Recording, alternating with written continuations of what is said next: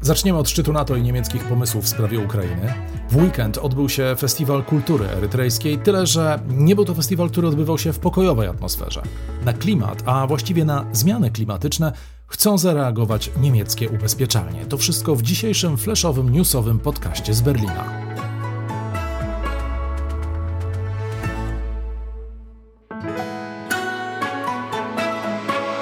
Plus 49 News. Zaprasza Tomasz Lejman, korespondent telewizji Polsat i portalu Interia w Niemczech. Dzień dobry po weekendzie, witajcie w poniedziałek. Niemcy planują zwiększyć dostawy broni dla Ukrainy i takie zapowiedzi mają paść pod na, podczas nadchodzącego szczytu NATO.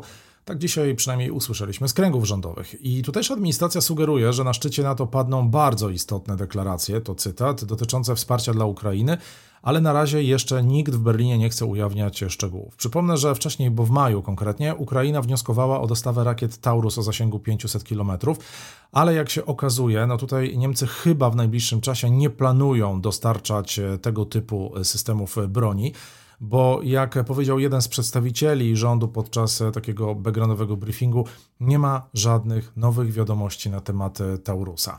Przy okazji, oczywiście przy okazji tego szczytu pojawia się wiele doniesień i politycznych pomysłów na temat e, samego spotkania e, właśnie w ramach NATO. Dziennik Bild podał dzisiaj, że Niemcy i Amerykanie na przykład mają zablokować decyzję o szybkim przyjęciu Ukrainy do NATO, a niektóre państwa, w tym Polska czy też Wielka Brytania, no, wspierają pomysł, by Ukraina stała się członkiem sojuszu, gdy na przykład dojdzie do zawieszenia broni.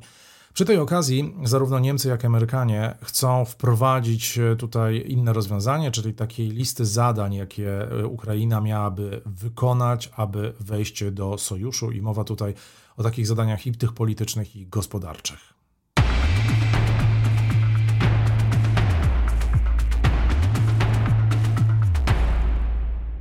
To teraz o kontrowersyjnym festiwalu w Gießen w niemieckiej Hesji, który był poświęcony kulturze erytrejskiej. To festiwal, o którym zrobiło się bardzo głośno w miniony weekend, a wszystko dlatego, że doszło do zamieszek, podczas których 26 policjantów zostało rannych, a demonstranci rzucali w nich kamieniami, butelkami. Policja wszczęła w tej chwili już blisko 100 dochodzeń. Festiwal stał się polem bitwy dla krytyków i zwolenników rządu Erytrei, którzy mieszkają w Niemczech. Oficjalnie festiwal był imprezą kulturalną organizowaną przez grupę Erytrejczyków e, z Niemiec. To chodzi tutaj akurat o grupę, która jest blisko związana z rządem. I to właśnie opozycjonistów rozzłościło i doprowadziło do ulicznych bujek i przepychanek. Minister spraw wewnętrznych Hesji Peter Boyd, ale nie tylko, skrytykował e, to wydarzenie. Powiedział, że Gießen stało się miejscem erytrejskich konfliktów i zaapelował do rządu, aby ten zareagował. Chodzi przede wszystkim o to, aby wezwać ambasadora tego kraju, choć pewnie to niewiele da, ale przede wszystkim lokalne władze nie godzą się na to, aby w Niemczech dochodziło do tego, że mm, właśnie Niemcy stały się takim miejscem rozrób pomiędzy skłóconymi politycznie grupami z innych państw, aby takie rozgrywki miały miejsce na terenie Niemiec. To nie pierwszy zresztą takie, tego typu przypadek, bo w przeszłości na ulicach innych miast dochodziło do licznych awantur, na przykład pomiędzy Turkami a Kurdami. Plus 49 News. To teraz, drodzy Państwo, o klimacie, ale w kontekście firm ubezpieczeniowych, bo te w Niemczech ostrzegają, że jeżeli w sprawie klimatu niewiele się zmieni, to firmy ubezpieczeniowe w dłuższej perspektywie zrezygnują ze sprzedaży polis od wichur i ulew, czyli tzw. Tak szkód elementarnych.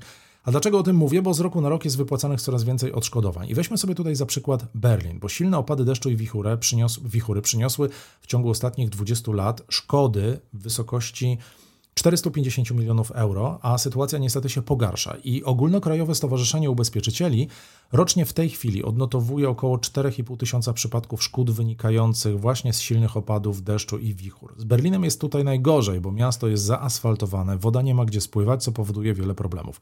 Co ciekawe, na przestrzeni ostatnich 20 lat właśnie w stolicy Niemiec mieliśmy niemal 2000 wichur i ulew, po których trzeba było wypłacić aż 85 tysięcy odszkodowań.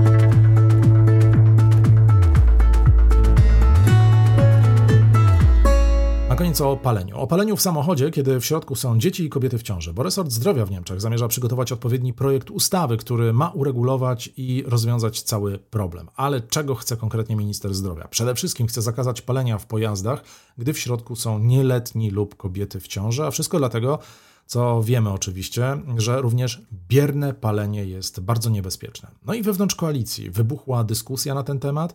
E, żeby była jasność, to jest dyskusja polityków, którzy są ekspertami w tej sprawie, bo są lekarzami.